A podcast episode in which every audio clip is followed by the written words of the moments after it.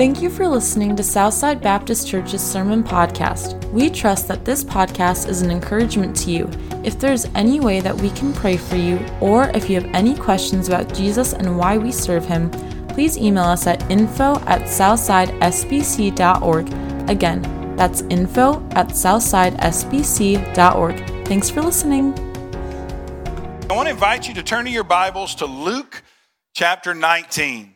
Luke chapter 19. I hope your uh, new year has started off well. Got a good start to the new year?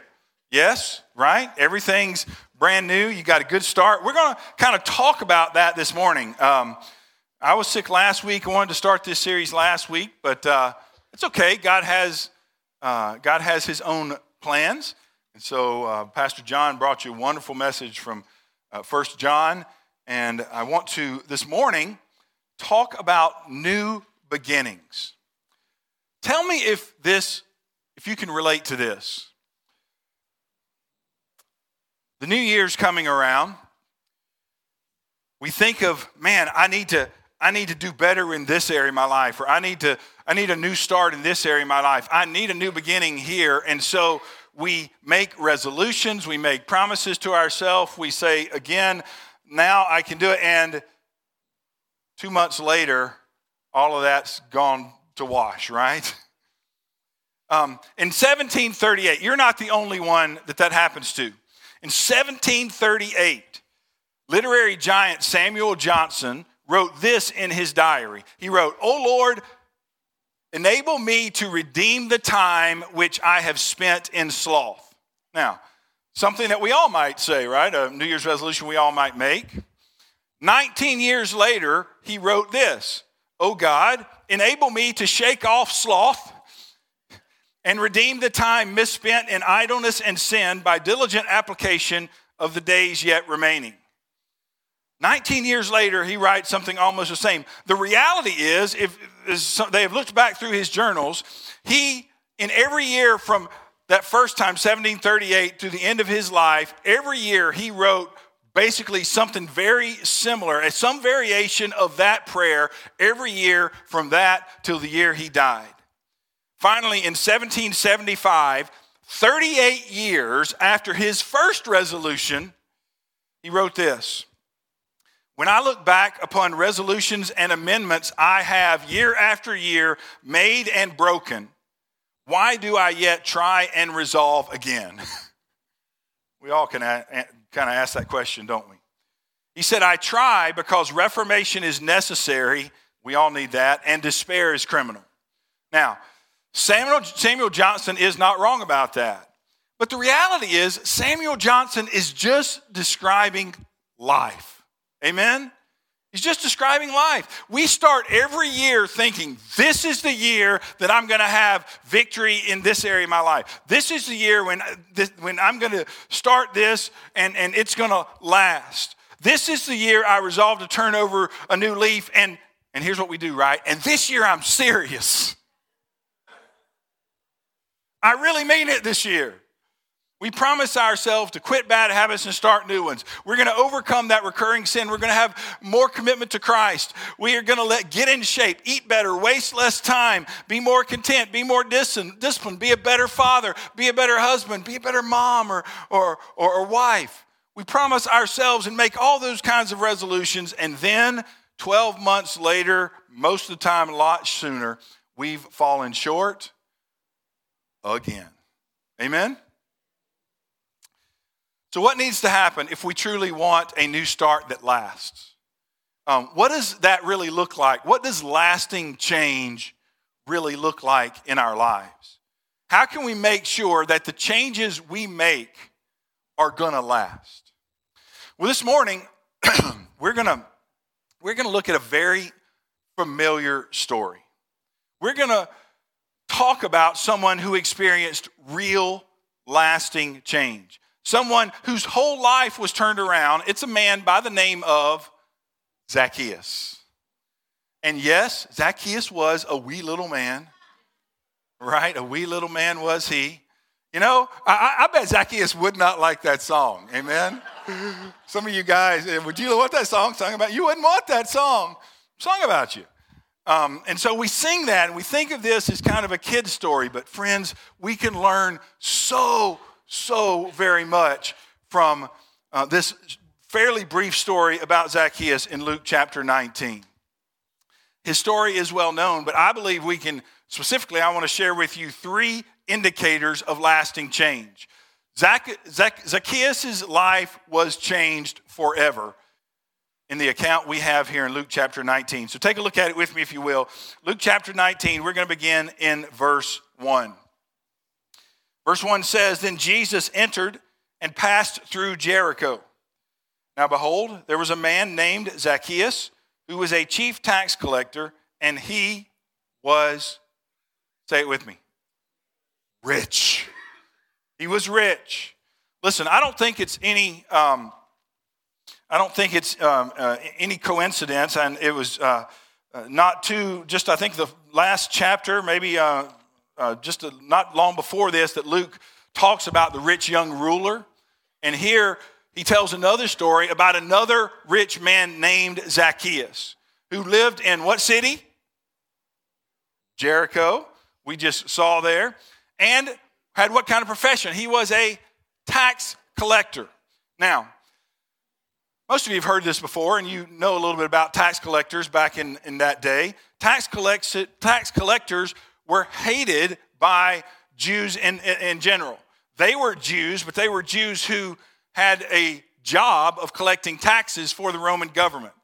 Um, you see, tax franchises, if you will, I don't know if they would use that word, but tax franchises were sold to the highest bidder that the tax collector, once they were the highest bidder, then had the responsibility of collecting taxes for the hated Roman government. But the way they made their money was they charged the people more than what they had to pass on to the Romans. Well, as you can imagine, being in that spot and having the authority of the Roman government behind them, they gouged people and charged more than what uh, was fair many times. And so tax collectors were hated, they were despised. You'll see in scripture that it normally when it is listed and talked about as sinners, tax collectors are lumped in right with them. In fact, they were considered unclean and weren't allowed to enter into the synagogue. So that yes, they became very rich, but there were some other social issues that they had to deal with. Now, Zacchaeus here it says was a chief tax collector which means that he was the head of a region of other tax collectors. So, as they collected taxes and sent it on to the Roman government, they also had to send some to him, and him, he had to make sure it was all taken care of. Probably himself also collecting others. So, whereas even just being a tax collector would have made you wealthy, Zacchaeus was, we might say, loaded. Okay? He had lots of money. He was not hurting at all. But even though he was rich, even though he had materially everything that he probably wanted to have, verse 3 tells us this says he wanted to see Jesus, says he sought to see who Jesus was. Now, why did Zacchaeus care about who Jesus was? Was he curious? Did he hear about all the miracles Jesus had done, about Jesus' teaching and how, um, uh, how he taught with authority and wanted to see him because of that. Maybe, maybe Zacchaeus had a stirring in his heart. Maybe he heard the rumors. Is this the Messiah? Um, Zacchaeus decided that he had to see this Jesus for himself. But look at verse 3 again. It says he sought to see who Jesus was, but he could not. Why? Because he was short.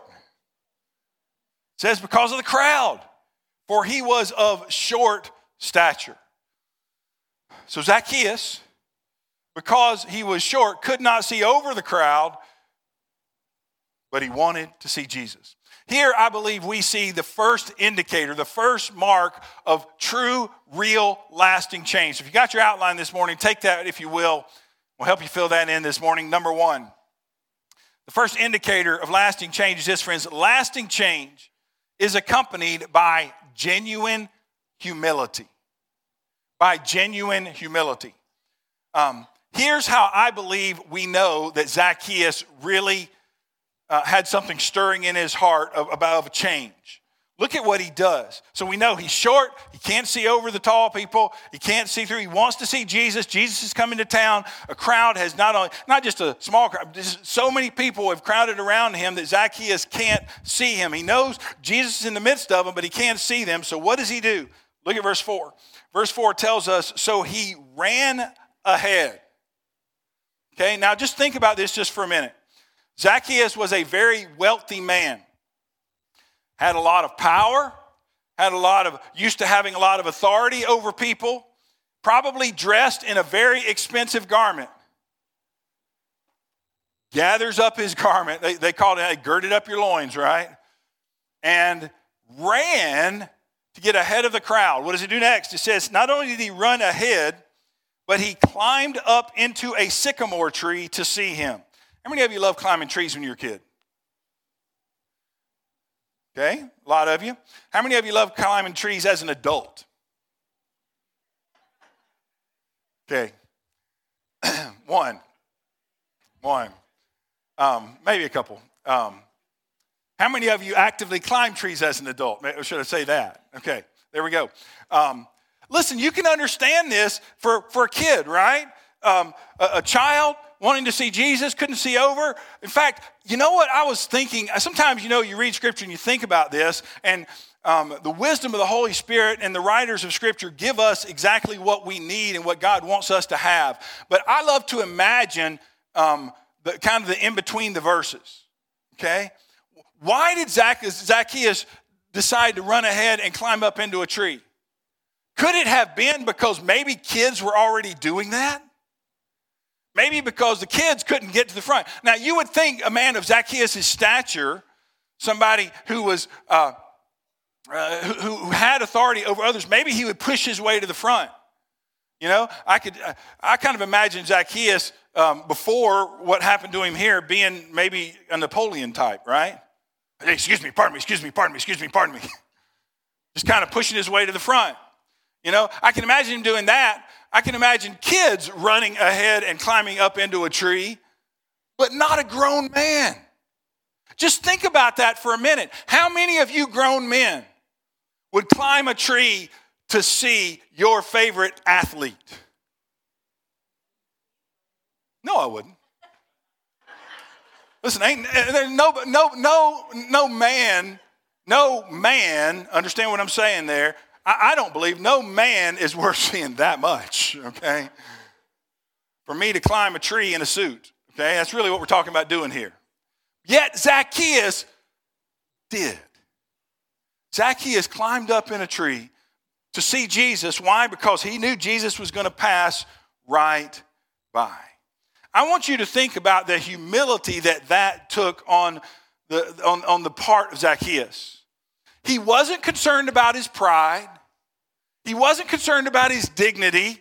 He wasn't concerned about how it looked or, or what people may have thought about him in that moment. Ha ha! Zacchaeus has climbed a tree. He wasn't concerned about all that stuff. Uh, all he was concerned about was one thing being able to see Jesus. Friend, are you that concerned does it, is it that important to you to see Jesus?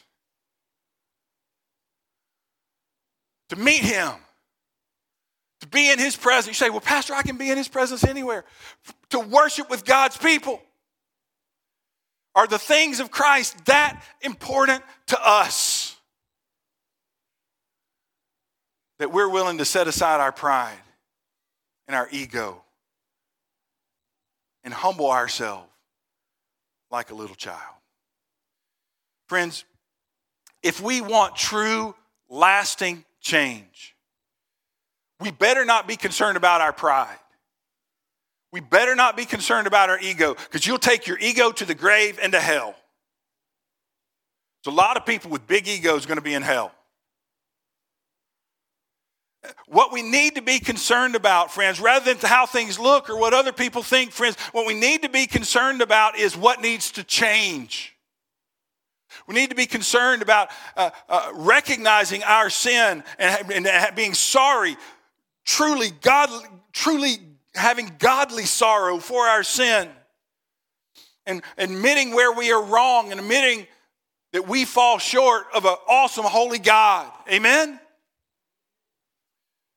And admitting not just that we have a problem, but I am the problem.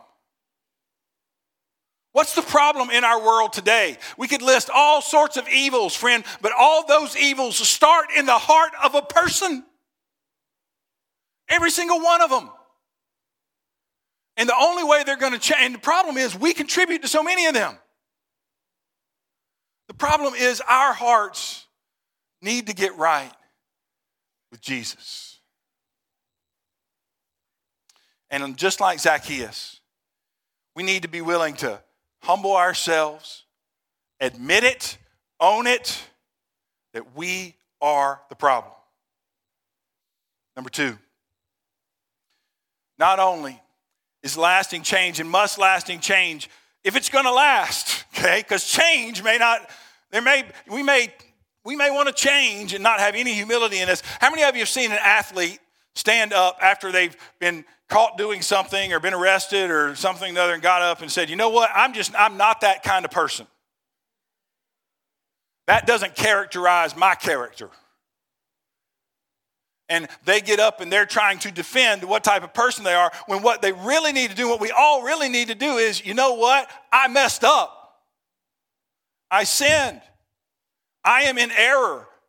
And I don't have anybody else to blame other than me. Lasting change must be accompanied by genuine humility. Number two. Not only must it must, must it be accompanied by genuine humility, but lasting change also must be accompanied by submissive obedience. By submissive obedience.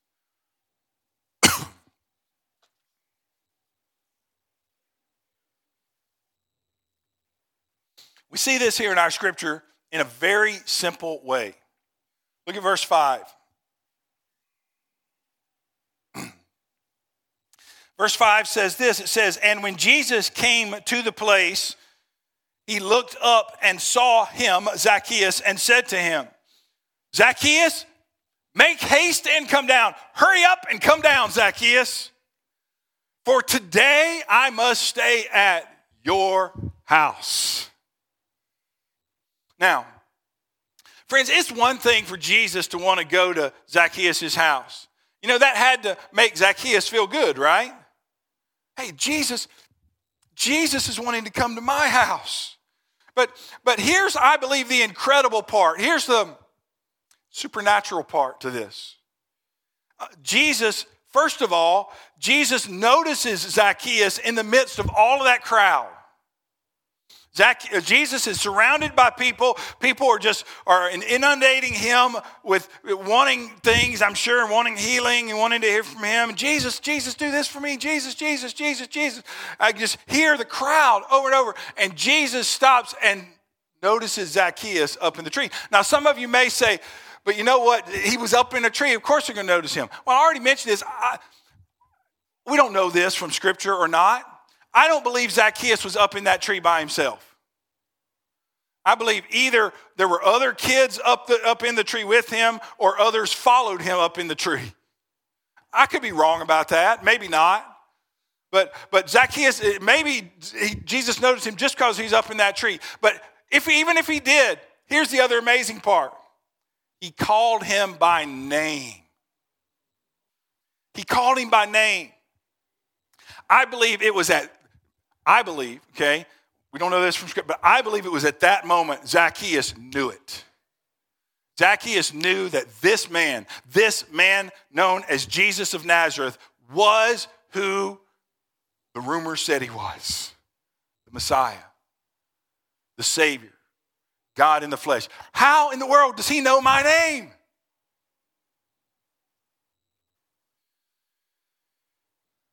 Look how Zacchaeus responded. Verse 6, what does it say he did? It says, So he made haste and came down and received him joy. So Jesus gave Zacchaeus two commands hurry and come down. And what did Zacchaeus do? He hurried and got down and received Jesus joyfully and took him to his house. Um, he did exactly what Jesus said to do. Now, we may not think much about that. We may think, well, of course he did. But here's a man of great wealth. Here's a man of great power submitting himself to and obeying the word of an itinerant preacher and rabbi. I think that's pretty astounding. Friends, here's the problem. With Zacchaeus, what does Zacchaeus do? He, he does what Jesus calls him to do immediately, he obeys. You know what our problem is? We are naturally rebellious and we want to do our own thing. We don't want to listen to anybody else. We, we don't want anybody else telling us what to do. We are not naturally obedient. In fact, we are naturally disobedient people. What riles up most people's feathers is when somebody in authority, ain't, gonna, ain't nobody to tell me what to do. Right? That's just kind of the attitude we have. And we don't like anybody else, much less God. And sometimes we don't even want to admit that. We don't want anybody else, sometimes even God, telling us what to do or ruling our lives. Yet here is Zacchaeus doing that exact thing, doing exactly what Jesus called him to do. Friends, a mark or sign of true repentance and change is a willingness to do what those in authority over us tell us to do. That's a sign of a humble heart that's the sign of a heart that's not set on your own way, but that is set on God's way. Amen? A willingness to submit to His authority. He's the ultimate authority in our life. Amen? But also to other authorities in our lives. Listen, I'll admit it. Uh, you know, sometimes somebody tells me to do something and I'm just kind of like, I don't want to do that. You're not going to tell me what to do. That's not a good attitude. I can have a pretty stinky attitude sometimes. When I just allow my pride and my own little, I'm going to do things my way kind of attitude to do. You know, that's the Sinatra, right? I, I did it my way. Well, you can do it your way all the way to hell if you want to. Here's what I believe one of the big things life is about. One of the thing, big things we need to learn in life. And it's very simple that He is God and we are not. We want to be God of our own lives. And we need to come to the understanding that we are not God of our own lives. And through life, one of the things I think we learn when it comes down to it is that life is out of our control. We can, we try to control it and we stress out and we get all in a tizzy and all things when we can't do all of that. And so, one of the major lessons of life that God wants us to learn is that we're not in control, He's in control. And submit ourselves to Him. And I believe when we come to that point, that's the point of peace we come to when we submit our lives, yes, in faith and trust and salvation to Jesus Christ, but when we submit fully to his lordship and say, Jesus, you're Lord, you've got it all. Yeah, I understand. You know what? That little me inside of me wants to, every, every morning, uh, many times, wants to climb back up on the throne of my life. And I have to deny myself, take up my cross, and follow him over and over and over again. Friends, just as Zacchaeus came down and obeyed, that's what God is looking for from us. You know, when we think about change, I was thinking about this, and I believe change is temporary when it's just what we want to do. Just think about this with me for a minute. Okay? Let me explain what I mean. Change is temporary when it's just what we want to do. And here's why. Because it won't be long before we change our minds to want to do something else. Amen? Or we change our minds to go back to the way it was before. When the change is just based on what we want to do, then, then that change is just temporary. Friends, what we need to do in order to make change lasting and permanent is to submit our will to God's will. When we surrender our will to God's will, we take His lead on our direction. We take His lead on the path we'll take, not our own. So the resulting change is dependent upon Him. The change is permanent because it's His idea and not mine. And I've, de- I've decided to follow Him, and therefore, I'm going to, that change is a permanent change of Him at the helm of my life. Submissive obedience must be a part of change for it to be lasting change. Submissive obedience to the Lord and to what He wants in our life. Genuine humility, submissive obedience. And third, the third indicator or mark of lasting change that we see here is this, friends, and it is that lasting change is, an, is accompanied by a desire to do right. A desire to do what is right. Look at verse 7. Jesus said, Zacchaeus, come on, we're going to go to your house. He says, Okay, let's go. Verse 7 says, But when they saw it, they all complained. Now, who's the they? I believe it's the crowd. It's just oh, the whole crowd. They saw it, they complained, saying, He has gone to be a guest with a man who's a sinner. These were all the Jews. Was it? I believe it's probably led by the Jewish religious leaders, those Pharisees, Sadducees, those who didn't like neither Jesus nor Zacchaeus. But uh, it was really all of them. Listen, all, all the Jews hated, knew who Zacchaeus was, they knew he was a tax collector, and they all hated him. They said, "Listen, so why is Jesus going to the house of a man who's a sinner?" See how they thought about tax collectors? Uh, so, so they didn't understand why Jesus would go to his house. But, but Jesus saw something. Jesus saw Zacchaeus' heart. Look at verse 8. Verse 8 says, Then Zacchaeus stood and said to the Lord. Now, again, when scripture tells us a story like this, there's not really enough room to tell us every little thing. So there's a little bit missing here. Obviously, they went to Zacchaeus' house. I believe there's um, there, before verse 8, somewhere in that, they, you know, Jesus and Zacchaeus, probably others too, went to Zacchaeus' house. Zacchaeus made a meal for Jesus, and here he is. Uh, after they've eaten, probably, in verse 8, Zacchaeus stood and said to the Lord. Now, think about this. This is probably after they've had conversations, after they've talked. They've, had, uh, been able to, uh, uh, Jesus has spoken into Zacchaeus' life. Zacchaeus stood and said to the Lord, Look, Lord, I give half of my goods to the poor, and if I have taken anything from anyone by false accusation, I restore fourfold. Friends, Zacchaeus demonstrates here a desire to do right. Now, please don't misunderstand what's going on here. It is not that Zacchaeus' actions saved him. It's not that Zacchaeus' actions gave him favor with Jesus. What's going on here is that Zacchaeus' actions reflect the change that's happened in his heart. What was the main thing that was Zacchaeus' God before? Money. Money was his God. And something happened to Zacchaeus that day, as we're going to see what Jesus says here in just a few minutes. And when Zacchaeus saw Jesus, I believe, just personally, I believe when Jesus called his name,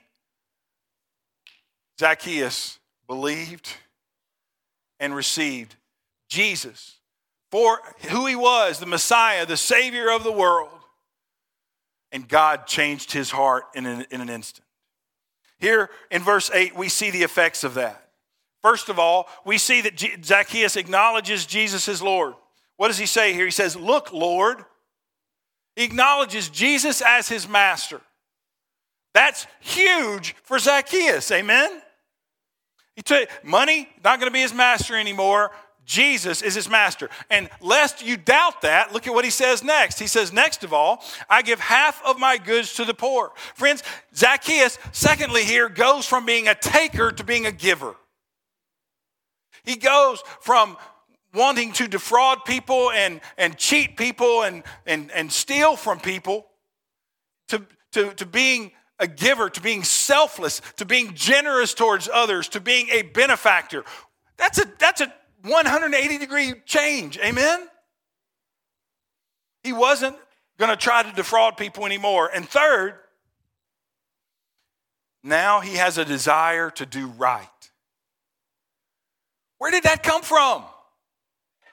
It only come from the change Jesus made in his life. Look at what he says next. He says, And if I have taken anything from anyone by false accusation, probably better way to translate that is, if I have defrauded anyone, let me just ask you a question. Had he? Yes. you know, absolutely he had. He was a tax collector. Everybody knew he had. He says, If I've defrauded anyone, I restore fourfold. In other words, he was going to give back four times the amount he had taken from anybody. Now, that would have taken some time, amen? But Zacchaeus recognized the wrongs that he had done, he owned it, and he wanted to make them right. Listen, I don't believe this is a formula. I don't believe this is a formula that if we wrong somebody, we got to make it right four times over and so forth. I, I, don't believe that's what Jesus is saying here. I don't believe that's what Luke's trying to say here. Um, Yes, fourfold was the maximum restitution required by the Old Testament law. I believe that's probably why Zacchaeus said this, but I don't believe that's important. What's important here is that now Zacchaeus wants to make things right. He now had a desire to do what is right, which is evidence, which is a mark, which is an indicator of a changed heart. Look at how Jesus responds in verse 9.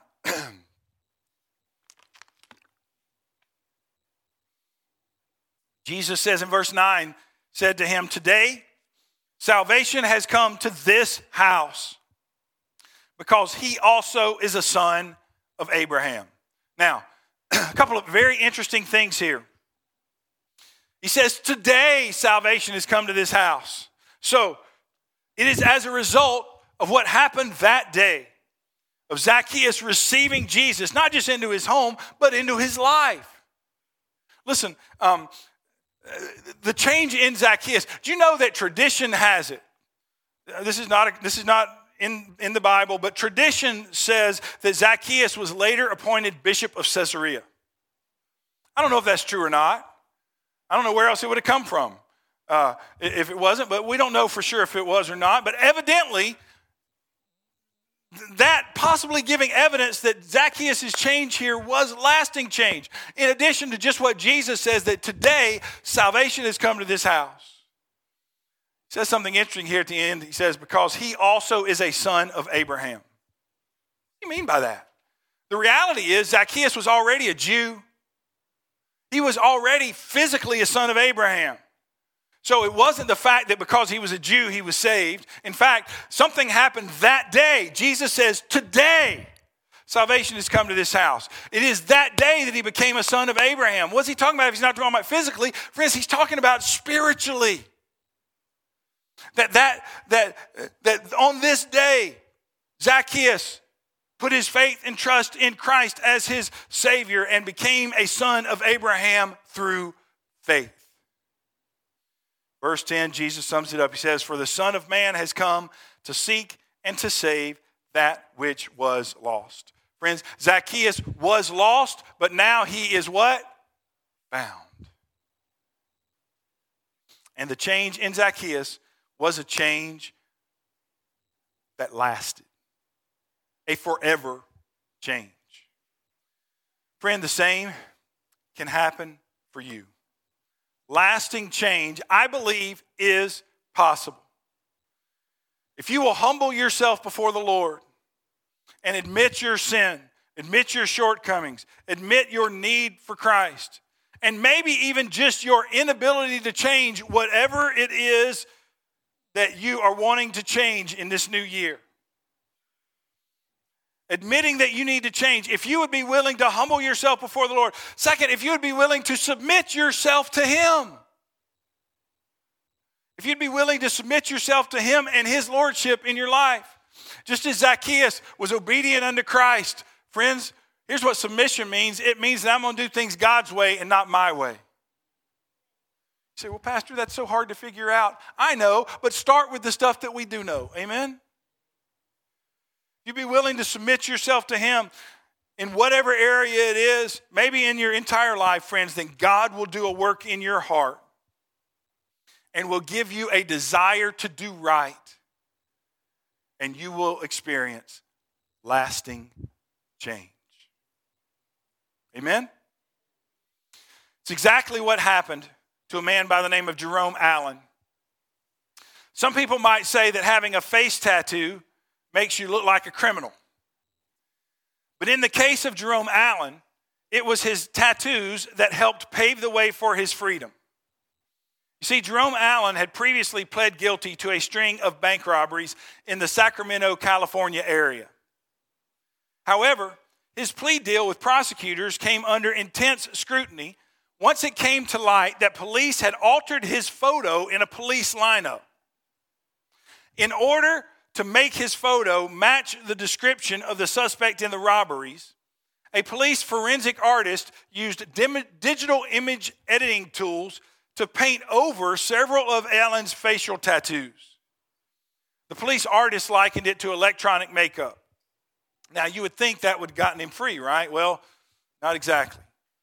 The outcry over this image manipulation wasn't enough to convince the U.S. District Court judge to suppress the photo lineup as evidence. However, Allen had already spent the last three years of his, of his life working to rehabilitate his life, working to steer others, even youth, away from the same lifestyle of crime and violence that previously ensnared him. The judge was impressed by his effort and by the advocacy coming not only from his attorney, but also from the local prosecutor. Here's, I want you to listen to what the local prosecutor testified. He said, This case has the possibility of becoming extraordinary.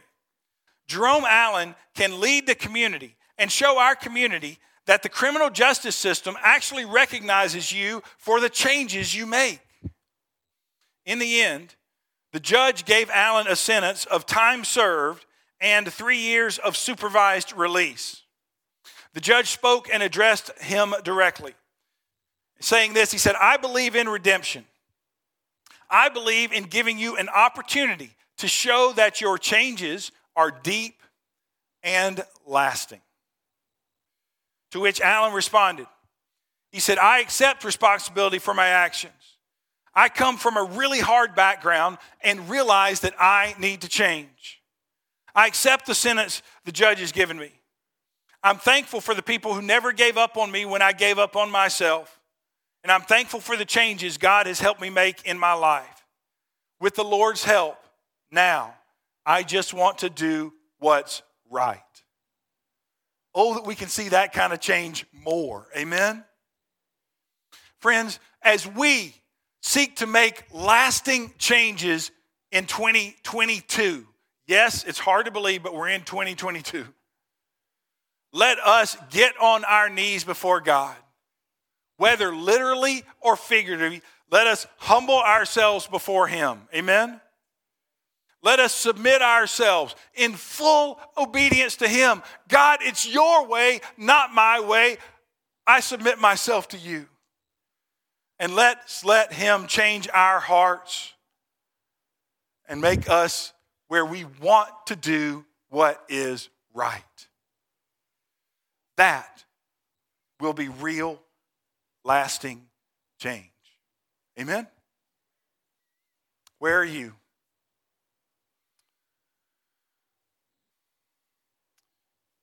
What New Year's resolutions have you made? What things in your life do you need to surrender and submit to Him? Maybe this morning you need to trust him as your savior and it's for the first time you need to say you know what jesus i trust you and i believe you and i surrender my heart and my life to you man we'll celebrate with you Maybe you're here this morning and there are some things that you know shouldn't be a part of your life. And you've come to Him over and over and over again. Number one, have you taken ownership for that? That's, I am the reason. I need to own that. Have you accepted the fact that His way is better than your way? And have you submitted to Him in that? Would you do that today? Let's pray. Most gracious Heavenly Father, as we come this morning, Lord, I pray for those who are here. I pray for those who are watching online. Lord, that we'll be able to submit this morning our hearts and our lives, our resolutions, our want tos, our shouldas, our wouldas, our couldas, all to you and let you be Lord over it all. Lord, we often are so focused on ourselves and what we want that many times we don't even pay attention to what how you want us to live our lives the righteousness that you want us to live by so lord today I ask you to come in, Lord. Holy Spirit, do a work in our hearts to convict us of our sin, convict us of our need for you, and help us to surrender fully and completely.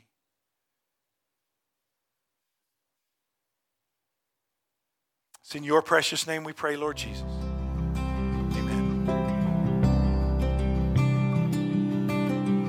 Thanks again for listening to Southside Baptist Church's weekly sermon podcast.